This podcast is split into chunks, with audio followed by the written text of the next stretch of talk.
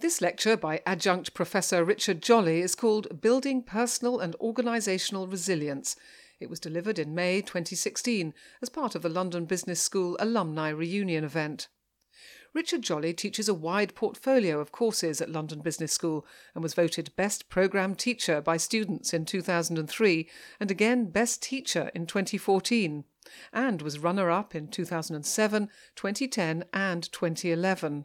His teaching portfolio covers courses on leadership and core organisational behaviour topics, but focuses on teaching electives about interpersonal dynamics, managing change, power, and politics. Richard also instructs a large number of executive education courses for the school in the UK and across Europe, the Middle East, and Asia.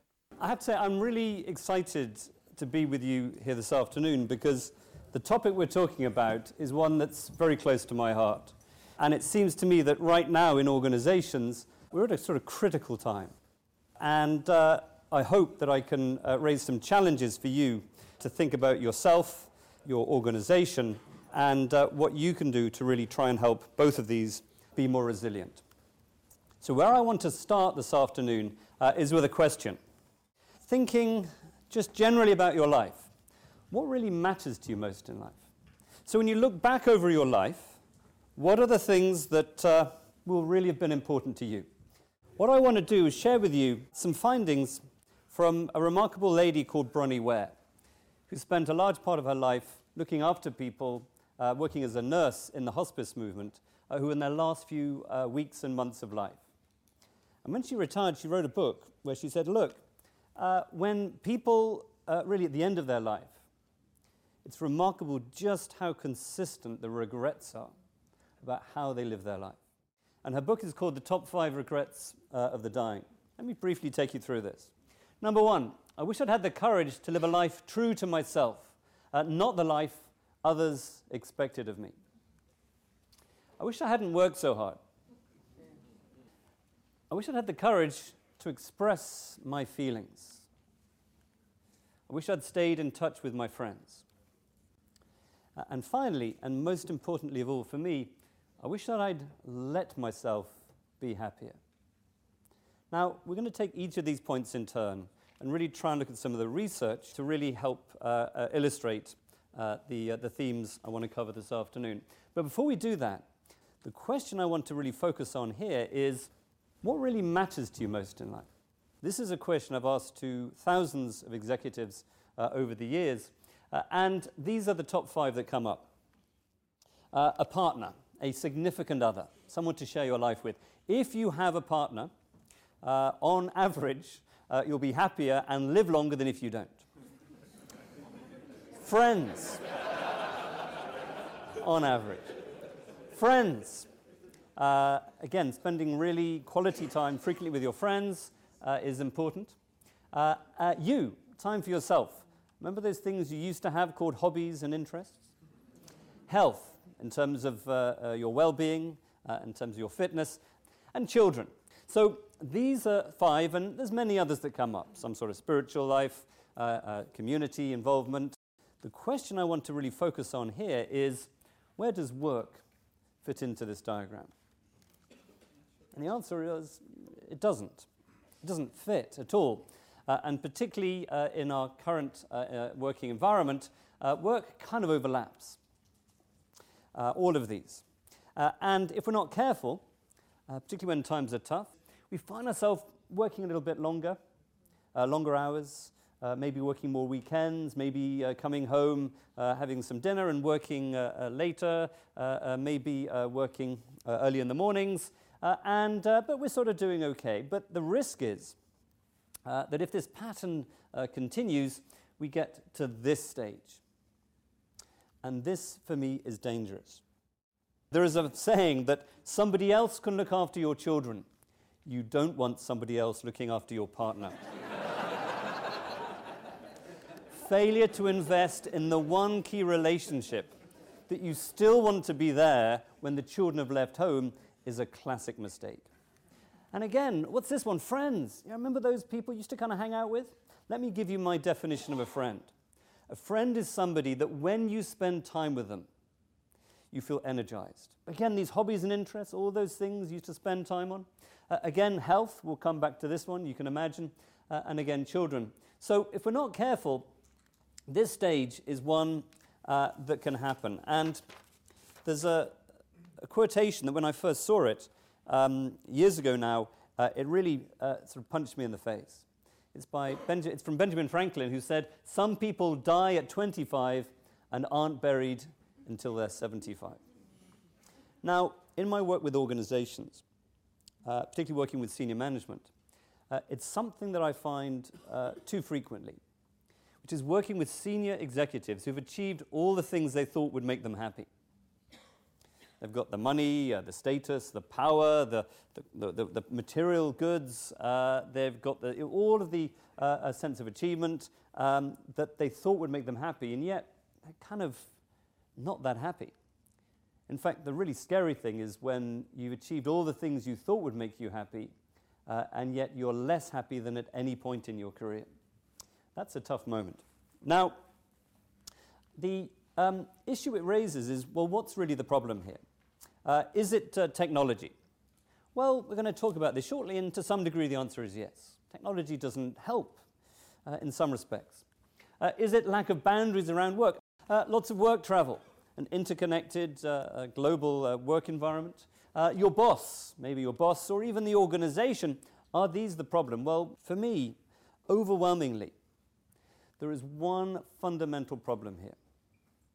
I'm afraid it's bad news. It's kind of, it's you. You're the real problem. Because you set incredibly high standards for yourself. You're much more demanding of yourself than any sort of tyrannical boss could ever be. Uh, you never feel as if you've done enough. And certainly, it's probably many years since you ever said, Right, time to go home, my work is finished.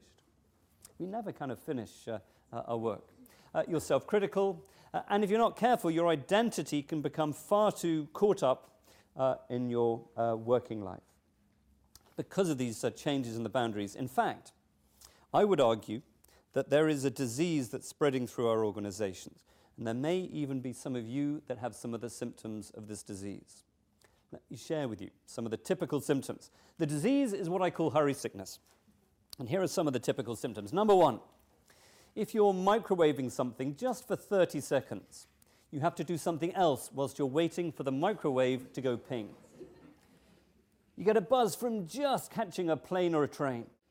You do something else whilst you drive. Listen to the radio, be on the phone, eat your breakfast, put on your makeup. You're doing something else uh, uh, in the car. You eat at your desk whilst checking your emails, uh, sometimes on the phone at the same time, of course. You do something else whilst brushing your teeth, uh, particularly those of you with an electric uh, toothbrush, of course.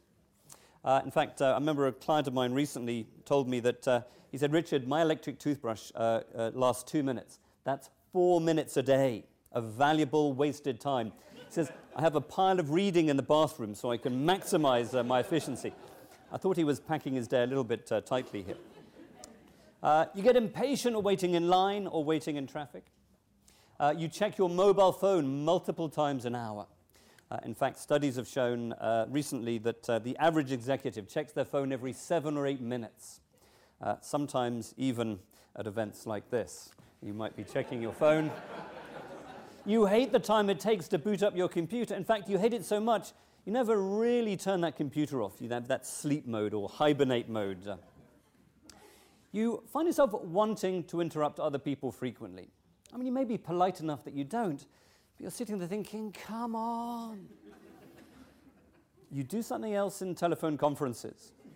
But there is an ultimate symptom to know if you have this disease, which is uh, when you get into an elevator, you have a favorite button.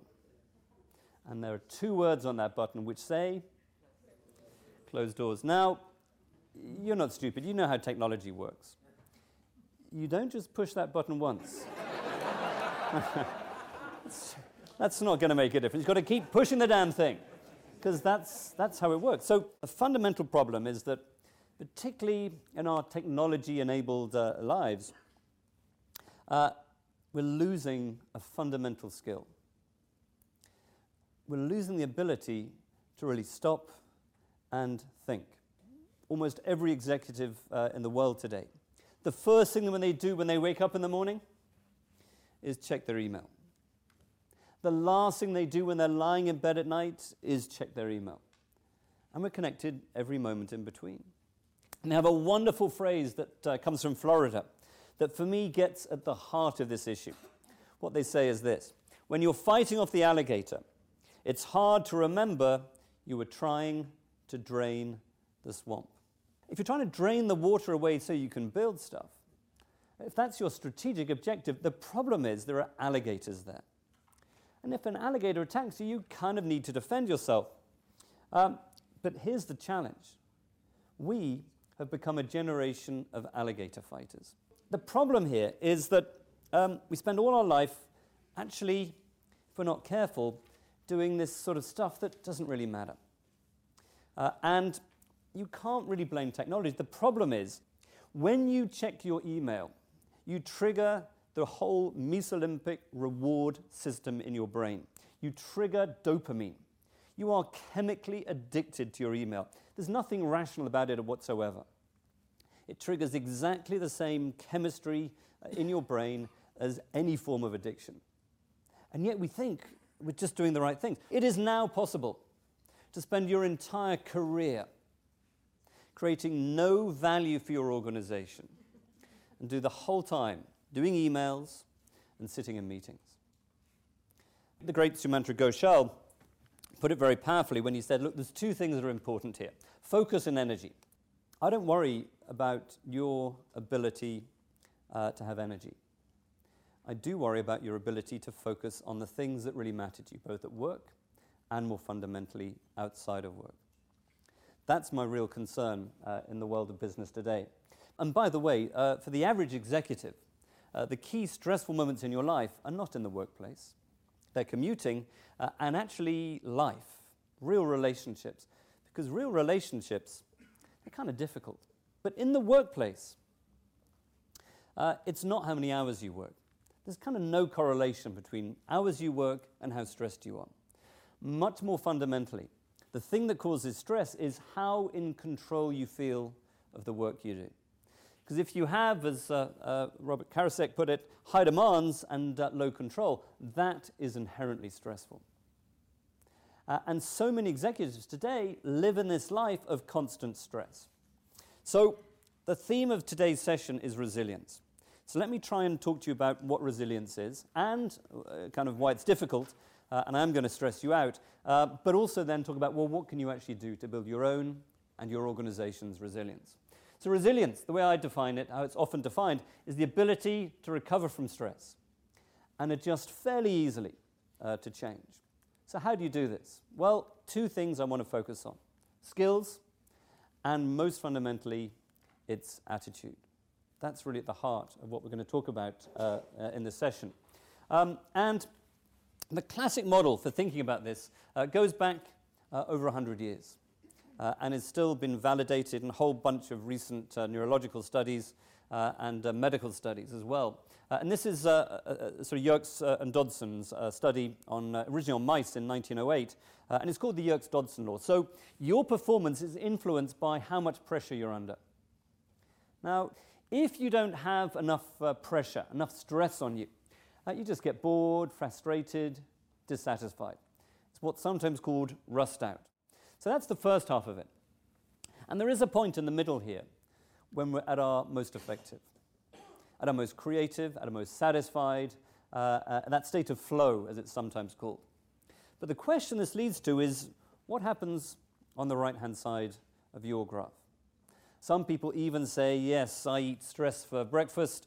Um, well, unfortunately, uh, the problem here is this is what it really looks like. As we're feeling more pressure, we're getting more tired, we're working longer hours. If we're not careful, we can get into some kind of vicious circle here. You start getting ill? uh, just exhausted, irrational behavior, getting irritated by things that never used to irritate you. Uh, and clearly, uh, this is what we call burnout. Usually, it's just one extra piece of stress uh, that makes a fundamental shift in our ability to cope. Uh, and in terms of how we cope, uh, it affects all of our sort of physiology here and particularly one of our uh, stress hormones called cortisol. And cortisol is a hormone, a healthy hormone, Uh, and in moderate levels, it's anti inflammatory, it's very, uh, a very important hormone. Uh, and um, uh, the problem is, when you have prolonged high levels of stress, you produce too much cortisol. And too much cortisol is toxic. Uh, so, um, not only does it uh, affect our uh, immune system, it also affects our sleep. Early in the morning, uh, your body starts producing cortisol. And high levels of cortisol in the morning help you wake up refreshed, ready to go for the day. But our body processes throughout the day, and then when it comes time for bed, we're tired, ready to go to sleep. And then we sleep well, and all of the uh, body's repair processes kick in, both mentally uh, as well as physically, repairing us, uh, ready to go, so that we wake up the next day refreshed and ready to go. That is the healthy pattern we want. The problem here is prolonged high levels of stress, our body produces too much cortisol. Uh, and it can't process it throughout the day, so the graph looks a bit more like this. Uh, and then when it's time for bed, the problem is that our brains are still going at 100 miles an hour. Uh, and we know we're exhausted. Sometimes we're almost shaking with exhaustion, but we just can't switch our brains off. It's that state that I call being tired and wired. Uh, sleep is one of the most um, hot topics uh, in the world of business today. I was at Davos in January, uh, and uh, two themes were really everywhere sleep. You need to get better sleep. Uh, and uh, mindfulness was the other one. If you're not sleeping well, it affects everything. Uh, in fact, certain studies have shown that people who are chronically sleep deprived uh, perform as well on a range of tasks as people who are drunk. And yet, for many executives, they spend a large majority of their lives going through this sort of sleepwalking uh, through their waking lives. So, what does it take uh, in order for us to sleep well, to get out of this tired and wired state? Well, there's a few pieces of advice here. Number one, whatever you do, never ever have a screen in your bedroom. If you've got a television, just rip it out. Never take your iPad, never take your damn phone into the bedroom uh, because uh, it just stimulates you. Uh, you want it dark, as dark as you can get. It doesn't have to be silent.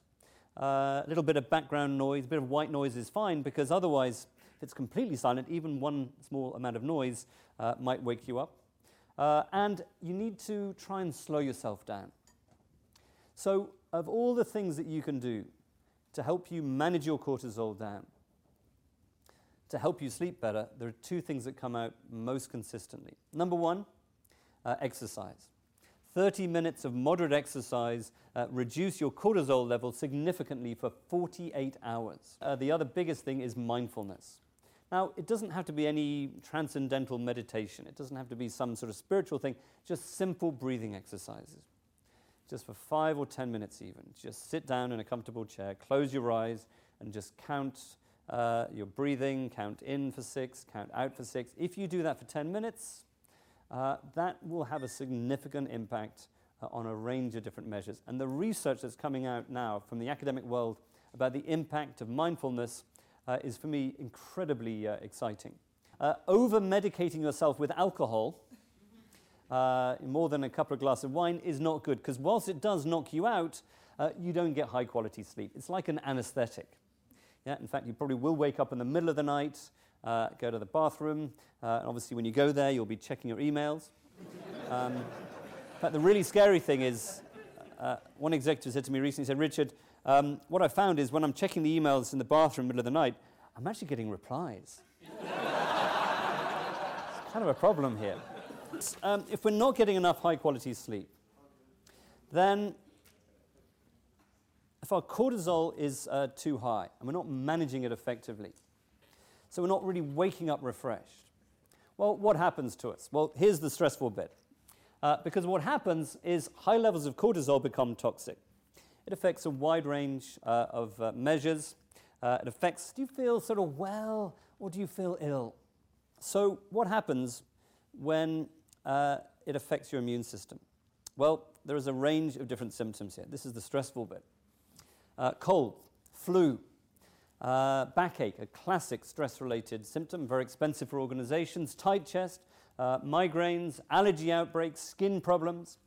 Uh, and more chronic, uh, sort of longer lasting effects, hypertension, ulcers, accident proneness, um, addictions of all forms, including electronic, uh, retail, and internet uh, addictions, asthma, and that brings us on to um, infertility, particularly for women. and this can be a very big issue, and also for men as well, with sperm counts. colon bowel disorders, diabetes, Kidney disease, rheumatoid arthritis, again, another uh, autoimmune uh, sort of disease. Um, these are pretty serious. And I'm not going to read out the next list because this really will uh, make you depressed.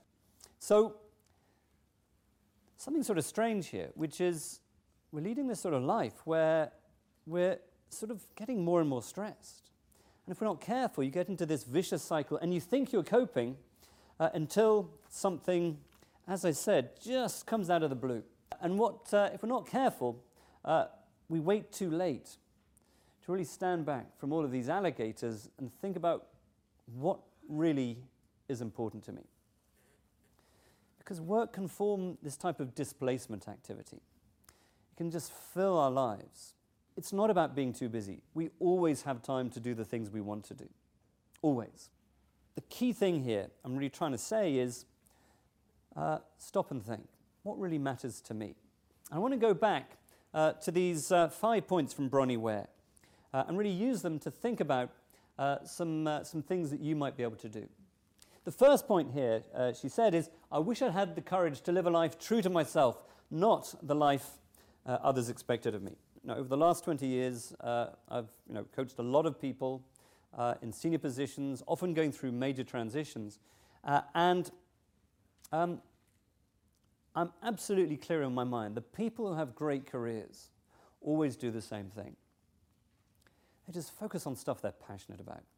Great careers, they kind of emerge by doing things that you're excited about. Because if you're really having fun, doing something that energizes you, then people kind of want to hang out with you. You have high mojo. Uh, when you walk into interviews, you just look as if you're having fun. People want you to have you around. So great careers about figuring out, and it often is the life's uh, work, figuring out what am I really good at? Uh, well, what are my real strengths? Uh, what am I doing when I'm at my best? So that's the first one. The second one is I wish I hadn't worked so hard. So Harold Kushner has, has a famous uh, quotation here. Uh, nobody on their deathbed has ever said, I wish I spent more time in the office. Uh, and certainly when it comes to tombstones, this is not a tombstone you're ever likely to see. And this is true. All of us had moments where, you know, I've got a, an office at home, and there are times I'm there thinking, I just got so much work to do now, and I can hear the kids. And I have to say, I've got a lot better at saying, you know what, I've got to do these emails, but they can wait till tomorrow. Because these moments with family, for me, this is, it's not just uh, sort of quality time. These are the memories my children will have of their father or not. It kind of matters. I wish I'd had the courage to express my feelings. Now, there's two aspects of this um, the negative and the positive. Let's start off with the negative. Because part of what we need to do is have the courage to confront the difficult conversations. The difficult conversations are crucially important, but much more importantly than those, it's the positive ones. Because uh, taking time to praise other people, to say thank you. Uh, it kind of matters. And if you do this consistently, it triggers uh, a, sort of state called eudaimonia, what's called human flourishing, well being. Uh, your body is just going to be healthier. And it's just in a business sense as well, simple stuff you can do. Uh, great, the great uh, Jack Welch was famous for sending a huge number of handwritten cards saying thank you for people. Uh, now, if you get a card from the CEO of the company, uh, some you know, big celebrity, that's kind of that's a memorable event for most people. And so getting to this habit of praising people, saying thank you, is crucially important. Next one, I wish I'd stayed in touch with my friends. Now, friends is a particularly important one here because it's so easy with all of this sort of work bubble pushing the other ones, spend less time with the people we care about. And my definition of friends I mentioned earlier was these are the people that when you spend time with them, you feel energized. Yeah, you feel that kind of uh, that energy. You come away from it uh, with your mojo higher. There's been a number of studies, one done in Sweden, one done in the US, longitudinal studies, one of them over 16 years. And controlling for all other factors, they found something remarkable. If uh, you don't spend time with your friends, if you're more socially isolated, during the time of the study, you had a 50% higher mortality rate. Now, it's kind of scary, this. But if you're not going to spend time with your friends, well, you're kind of screwing up. And there may come a time later in life when you really do regret it. And finally, and the most important one here for me, I wish I'd let myself be happier. Now, what this isn't saying is I wish I'd been happier. What this is saying is I wish I'd let myself be happier. For me, the most powerful thing here about happiness is not trying to control everything, uh, because you can't control everything. The one thing you can control more than anything else is not what happens to you, it's how you respond uh, to what happens to you. That is the ultimate thing uh, you can control. So, the advice here about how to manage stress, how to be happier, well, the, the, um, there's a quotation here. In fact, it's a prayer uh, that for me gets at the heart of the issue. And I offer this to you in no religious sense, but much rather because the advice contained in it is psychologically absolutely right. And it's called the Serenity Prayer by Reinhold Niebuhr, who said, God grant me the serenity to accept the things I cannot change, the courage to change the things I can, and the wisdom to know the difference. This is just brilliant. Because if you can't change something, just let it go. That's part of it. But the real challenge here is having the courage to change the things we can. Because there are things in your life that are no brainers, things you should be doing differently. The question is are you actually going to do them differently? Um, and it takes real courage. Any change event, any good event, any bad event, uh, you have a choice how you respond. You can either see it as an opportunity or you can see it uh, as a threat. Uh, and in the words of uh, uh, Friedrich Nietzsche, uh, famously, what doesn't kill me makes me stronger. You really do have a choice to choose how you respond when things happen to you. All of us. There are things in our life we know we should be doing differently. They're kind of obvious. If we're not careful, we will end up regretting them. So, why don't we do the things we know we should be doing? This is the question that probably I think about more than any other question in my uh, working uh, career uh, here at London Business School. Why don't we do it? Because we know what we should be doing. I want to give you an example of this, uh, a medical example. Uh, I said I'd come back to heart disease, uh, the biggest killer in the world today. And um, uh, if you have a you know, heart disease and they uh, catch it in time, uh, they typically do something called bypass surgery. I mean, less than they used to, uh, but uh, this is still the main intervention. And if we just take data from the US here, um, they do more than half a million of uh, these grafts and angioplasties every year. Whilst it keeps you alive, it doesn't stop the heart disease. In fact, it only prevents a f- future heart attack in 3% of patients. Uh, and uh, within one year of uh, your first heart attack, one in four men will die and one in three women will die. But a lot of these are unnecessary. Because what happens is after you have your surgery, the doctor comes in, sits down, and says, Great news, the surgery was successful. However, you need to change your lifestyle. That's the point around heart disease. Uh, you need to change your lifestyle. Uh, so the classic medical advice here is uh, if you're a smoker, give up smoking. Uh, you might want to eat a little bit more healthily and take a bit more exercise. Change your lifestyle over here, death over here. That's about as simple a motivation as you thought uh, you could get. But in this situation, what percentage of these patients actually change their lifestyle? Kind of scary. Here's one of the leading uh, cardiologists in the US, uh, Dr. Edward Miller, who said if you look at people after their bypass uh, surgery two years later, 90% of them have not changed their lifestyle. And that's been studied over and over and over again. Can you get a sense of his frustration here? A lot of people say, Well, I'm going to try and give up smoking. I'm going to try and do this. Uh, I'm going to set a New Year's resolution, which is one of the stupidest things that you can do. Um, don't try. In the words of the great uh, uh, guru uh, Yoda, no, try not. Do or do not. There is no try. So, here's some advice. What action can you take to really help you cope? Well, uh, you've got to take more control of your time. Uh, you know, emails all the time, meetings, uh, kind of a crisis in most organizations. And studies are done over the last 10 years. Over 95% of executives say that emails got out of control.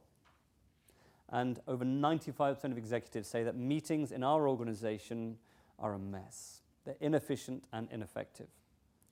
So, in your working life, take control of your time.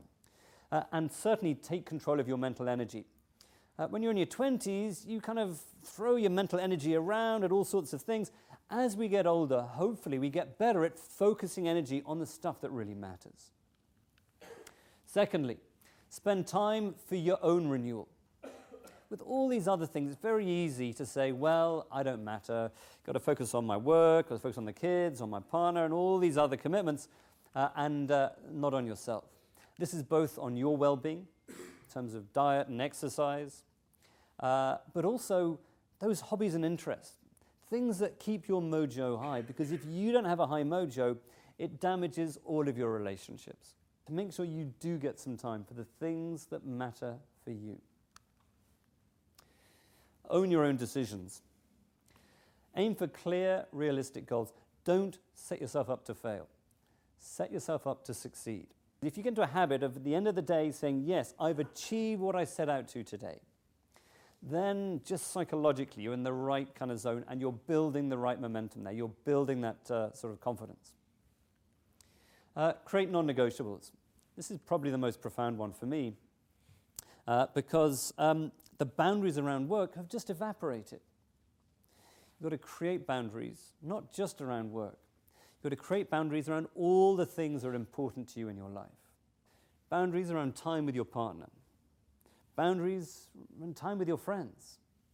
Boundaries around time for you, uh, your fitness, your well being, uh, time with uh, family, whatever it is that's important to you. Uh, and get help, a friend to keep you on course. Uh, and uh, if you are going to go to the gym, then, you know, if you possibly can, meet a friend there. Because then if you don't turn up, what, why the hell weren't you there? It's kind of uh, pretty, pretty compelling to get you out of bed in the morning. This so far has talked about you and your personal resilience. What I want to do for the last uh, 10 minutes here is really focus on organizational resilience. Uh, because uh, there's a real risk here that whilst it's our responsibility to take control of our own lives, what kind of organizations are we creating? What kind of environment are we creating uh, around us? And I want to really focus here just briefly on something called Dunbar's number. Because Robin Dunbar is a, an anthropologist who did an analysis of our human brains. And um, what he's trying to do, using an analysis called neocortex ratio, is figure out for the average human being how many active, stable social relationships uh, can we cope with. And he came up with a rather precise number 148. Um, Another group of anthropologists did a very different analysis. They were looking at all of the hunter gatherer societies in the world today, and apparently there are 19 of them. And they found something remarkable. Wherever they were around the globe, the average size of the community was exactly the same. It had typically been stable for tens of thousands of years. The average size of these communities? 148. Now, this could be a coincidence, of course, but there's something I want to argue here that is fundamental about the nature of human community. Because human beings have lived in villages, tribes of around 150 people throughout history. In our lives today, kind of feels a bit different to this. Because in the 1880s, following the Industrial Revolution and the American Civil War, the entire fabric of human community exploded with the birth of these massive organizations often hundreds of thousands of people working in the same plant. Now, how do you get things to happen in this environment? Well, the answer was provided in 1911 by the book that I would argue is the most influential business book of the 20th century, uh, written by a guy called Frederick Winslow Taylor. It was called The Principles of Scientific Management. And Taylorism, as it sometimes was known, uh, became and still is, in many ways, the dominant model that we really use to define our organizations today. Because what uh, Taylor said in, uh, in this book is in the past, the man has been first. In the future, the system must be first. And this is the world we live in today a world of rules, a world of processes, a world of bureaucracy. And the benefits are breathtaking. This mass standardization, as Henry Ford called it, any color so long as it's black, the benefits to society are just breathtaking. Uh, life expectancy has uh, more than doubled in this time. Uh, you know, food is available all year round. International travel is relatively uh, cheap uh, and extremely safe. How do you do that? Well, mass standardization. Uh, there's a standardized process. Every flight you go on, uh, you'll have a safety briefing, you'll have a seatbelt, you have to go through the same security process. That's how you give these benefits to society. But there's a problem embedded in scientific management. I think it's quite a fundamental problem, and the problem is this. Uh, and it's not new. Even during Henry Ford's lifetime, the Ford Motor Company lost its dominant position. In fact, it took them 70 years to get it back because uh, along came a very different organization with a very different leader who wasn't obsessed by control. Uh, the great Alfred P. Sloan. And we still have the Sloan Masters program at London Business School uh, in his honor. And Sloan said, You know what? There's a funny thing here at GM. We pay for their hands, for their physical labor. We could get their heads for free. And ever since 1911, organizations have been struggling with how do you actually get people to care about the organization, to go beyond the bare minimum. If you use the language of today, we talk about employee engagement. When you look at the data of employee engagement studies, it's kind of depressing.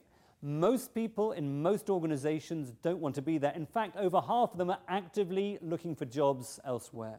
So, how do we actually create uh, these engaged organizations? How do you create an organization where people actually care?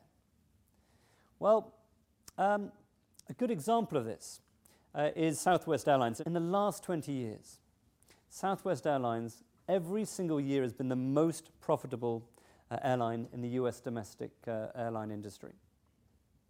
Uh, it's got the lowest prices, uh, the best departures and arrivals, uh, best baggage handling. You know, it is just the best airline. How do you create that airline in a horrible market?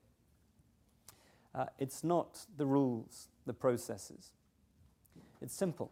If you treat people as adults, they behave as adults. You actually create an environment where you actually look after each other, where you put the people first, that's what defines Southwest Airlines. And there's a professor at Berkeley called uh, uh, uh, Keltner who's doing some very uh, important research right now that says uh, if you treat people well, you'll make more money. You'll be more successful than if you don't. Uh, and this ability to create these kind of organizations, more human organizations, that for me is really at the heart of how we build a confident organization for the future. So let me try and wrap this up with a final quotation. Uh, and um, uh, this is from the great Mark Twain, who said, 20 years from now, you'll be more disappointed by the things that you didn't do than by the ones you did do. So throw off the bowlines, the ropes, sail away from the safe harbor. Don't get to that stage where you have regrets. And it's lack of courage to really stand back from the alligators and really think about what really matters to me that I urge you to take away from this afternoon. Thank you very much. This is one of many lectures from London Business School. You can find out more about their full range of programmes suitable for every career stage at their website www.london.edu.